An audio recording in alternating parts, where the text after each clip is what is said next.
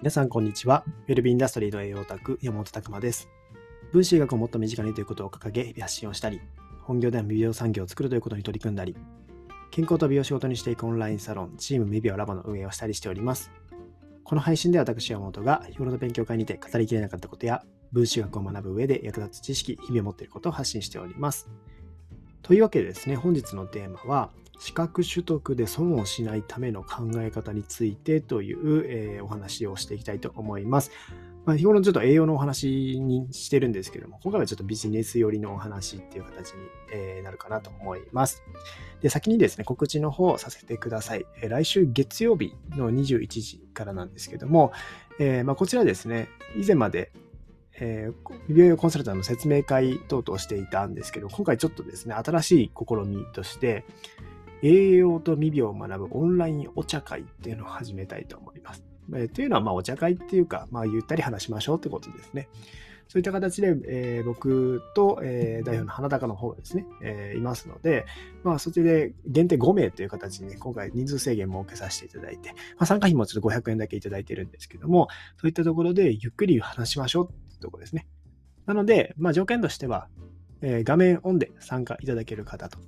いうところですね。あと、まあ、あの室内、まあ、ガヤガヤしたところ、周りの音が、えー、あまり、えー、騒がしいところでないことと、あと、途中参加、途中退出は、えー、ご遠慮いただいております。そこが守れる方ですね。は、えー、こちら、申し込んでいただけるとすごく嬉しいなと思っております。本当にですね、結構あの無料の勉強会とかって一方通行なんですよね。僕たちからこうバーっと話して終わっちゃってる部分も正直あって、まあ、結構チーム未病オンラインサロンの中とかでですね、こう相互コミュニケーションとかもしている部分もありますので、なんかこう、怖いイメージでしたっていうのをよく言われてしまうんですけども、本来ですね、ちゃんとこう、ゆったり話してます。あの、いい感じに話してるので、ぜひそういったところもですね、えー、まあ、人柄等々も知っていただければ嬉しいなと思っております。りますそういうところで皆さんでですね、どういったことを考えておられるのかとかっていうのも知りたいですし、えー、本当に緩い感じで、えー、まあ、熱い話ができればなと思っておりますので、えー、まだ空きがあります。23日ですね。5月23日月曜日21時からというちょっと、え遅くの時間にはなってしまうんですけども、まあ、こちらでですね、えお話できればと思っておりますので、よろしくお願いいたします。こちら PTX の方ですね。無料の勉強会と同じ申し込みのところから、えありますので、ぜひ申し込んでください。はい、それではですね、今日のテーマの方なんですけども、まあ、資格取得で損をしないための考え方についてというテーマですね。まあ、これもですね、最近僕もいろんな方のご相談に乗るんですけども、まあ、結構ですね、えー、あるあるなのは、かなり資格をたくさん持たれている方が、まあ、いらっしゃって、それをうまく活用できてないんですよねってお話結構いただくんですよね。で、もう僕から見ても、もう素晴らしい資格ばっかりこう持たれていますし、まあ、それだけあったらもうビジネス作れるのになっていうようなところがあるんですけども、なかなかそこが活かせていないっていうところですね。まあ、実はですね、そういう方って多いです。多いんですけども、やっぱりちょっと考え方としては、まあ、ちょっと逆転させていかないといけないんじゃないかなっていうのはありますね。というのも、やっぱりこうビジネスを作るっていうのと資格取得で学ぶっていうところですね。またちょっとニュアンスが違うっていうところが正直あるかなと思います。で、まあ資格取得っていうのもちょっと幅広いので、まあ様々ですね。まあ、健康領域の、えー、資格とかだと、まあ、薬膳とかもそうですし、えー、まあ様々ありますよね。インストラクターとかもそうですし、まあそういったところで、えー、僕たちのやってる分子栄養学、まあコミュニティとか、まあこういったちょっと変わった形のところもありますし、まあ様々ですね。こう、まあ、資格を取れば何か変わるんじゃないかっていうところで思われて、まあ、それを取ったはいいものの、んじゃあどう活用していこうみたいなところって結構陥ってる方多くいらっしゃるかなと思います。で、まあ、国家資格ですね。まあ、僕たちのやってるのは民間資格ですけども、やっぱ国家資格とかも、えー、これも取得されて、まあ、もう管理栄養士を取ったから、えー、まあ管理栄養士としてこう働き方をこうしていこうっていうところでですね、実際蓋開けてみると結構それでなんか思ってたのと違うなって方とか多いんですよ。結構まあ管理栄養士のそういったところでもう第一線で行ってる方っていうのは結構一握りみたいで、やっぱりなんかこう、働いてみたけど、うん、なんかちょっと思ってたの違うなっていうので挫折して、今は管理栄養士の仕事は伏せてもう、まあ、持ってるだけで使ってないですよって方も多いのかなって思いますね。で、よく言う話では、結構そういった国家資格系って、この勝負材料じゃなく安心材料の方なんですよってお話をしたりしますね。ビジネスを作る上でですね。で、やっぱり管理栄養士さんって、まあ国家資格だけあって周りにも多いんですよね。そういった形で、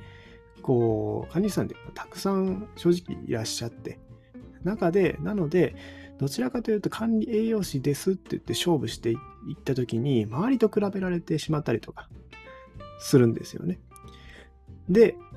じゃあ、ただ、あの、意味がないのかっていうと全然そんなことなくて、でも安心材料としては、えー、私はこういった形でこういったことを支援してるんですよね。さらに管理栄養士の立場もあるので安心ですよっていう形ですね。そういった安心感を持たせることができるっていうところ、まあ、看護師さんとか理学療法士さんとか様々ありますけども、そういったところではどちらかというと安心材料としては強いんですけども、勝負材料としてはちょっと弱くなってしまうっていうのは、えー、あるのかなと思います。そのためにはやっぱり自分の軸で一つビジネスは立てないといけないというところですね。まあ、よく言う話ですけども、まあ、この自分は何者かっていうところを設計していかないといけないんですよね。まあ、そこに関しては結構こう個別コンサルとかでも申し上げてるんですけども、まあ、自分が何者なのか、何を、えー、どうできる人なのか、どういう方に対して何が提供できる人なのかっていう、何の専門家なのかっていうところですね。そこを決めないと、やっぱりですね、えー、ビジネスとしては勝負しにくくなってくるというところですね。でそこに対して取っていく資格っていうところがハマってくるんですよね。ようやくそれができてハマってくるっていうのがあります。で、例えばそこで薬膳とか、例えば野菜ソムリエとか、まあ、様々こう取ってたとするとですね、じゃあその資格っていうのは武器にできるのか、それともさっき言ってたように安心材料にできるのか、集客材料にできるのか、どこの資格なんだろうっていうのがこう出てくるんですよね。または差別化ポイントになるのかとか。まあ、そういった観点で考えないといけなくて、やっぱり自分の一本こうやっていきたい、これで勝負したいっていうものがあってからその資格っていうのを考え直すっていうのが作業が必要かなと思います。結構まあ興味があって、それをポンって取ってしまった。うん、しまったはいいけど、えー、これをじゃあどう生かすってところはですね、やっぱり自分の中に軸とかそういったものがあった方が圧倒的に考えやすいですし、むしろ軸があれば、これを今取得するべきかっていう判断ができるようになっていきます。その軸に中に必要なのかどうかっていう観点で見れるようになるので、これは自分がやりたいことの中に、えー、まあ、まだいらないよねとかっていう判断ができちゃうんですよね。で、まあ、まだですね、まあ、興味本位で、まあ、とりあえず勉強したいっていうところで、えー、取得されるのもいいとは思うんですよ。やっぱりその興味の幅を広げるっていうところではいいと思いますけども、まあ、この資格取得して勝負していこうって思っている方は、じゃあ自分の勝負ポイントのどこにこれが使えるのかっていうところですね。まあ、真剣に事前に考えておいた方がいいかなと思います。結構ですね、この、まあ、講座、僕たちも講座やってますけども、まあ、えー、まあ、値段もそこそこやっぱりこうかかるっていう講座多いですよね。そういった資格、民間資格でも、えー、結構多いし、まあ、ビジネス支援とかも、まあ、何百万もするものもありますよね。そういった中で、やっぱりその中身がどこまでこう支援してくれるかみたいなところとかも見ておいた方がいいですよ。学ぶだけで何十万なのか、学ぶプラスビジネスの支援とかですね、そういったものも付加価値加わっての何十万なのか。で、全然変わってきますし、えー、結構僕が、まあ、まあ、気をつけた方がいいというか、えー、この、まあ、その資格取得して使えないっていう形に陥りやすいのは、やっぱり知識系だけをこう、ポンってこう教えて、あとは頑張ってねって言われてしまうところですね。なかなかやっぱりですね、このビジネスを作るっていうのは、まあ、本当に別の軸の考え方学ぶっていうところはできるんですよね。そういったところで知識は得れるけど、じゃあその知識をいかに使うか。使ってビジネスを集客して、そこでコンテンツ作って売っていくかっていうのは、全然また違った軸の話ですね。まあ、そこまでしっかりサポートしてもらえるのかっていうのは、まあ、この健康産業の方は特にですね、必要になってくるかなと思います。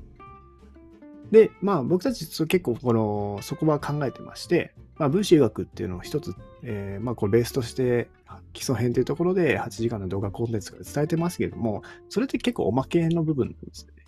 まあ一番はやっぱりその人がしっかり動けるように、独立して、そういった栄養相談とかですね、健康相談とかしていけるようにするにはどうしたらいいかと。いうところでもう一つウェルビーチェックっていう、えー、独自で開発してるものの読み解き。まあこれがあることによってすごく集客とか、あとはそういったカウンセリング技術とか、えー、差別化ポイントになってくるかなというところと、あとはオンラインサロンのコミュニティっていうところで今130名以上の方がこう連携していける。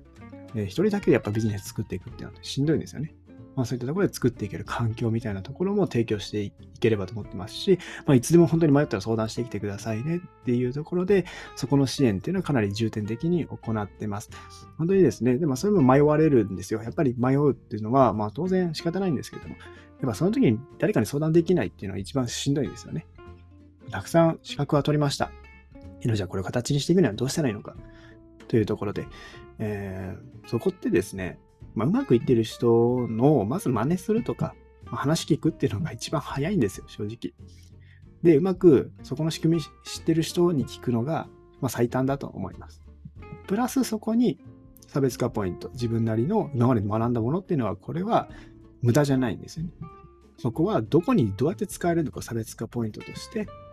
を作っていくというところですね。今まで取った資格っていうのも無駄じゃない。国家資格でも、それは安心材料とか、まあ、にも使えるし、武器になるかもしれないし、というところで、えー、まあ、実は、まあ、損しないための考え方についてっていうところの、今日の結論でいくと、まあ、一本軸を作って、まあ、それで勝負していくっていうところに対して、資格を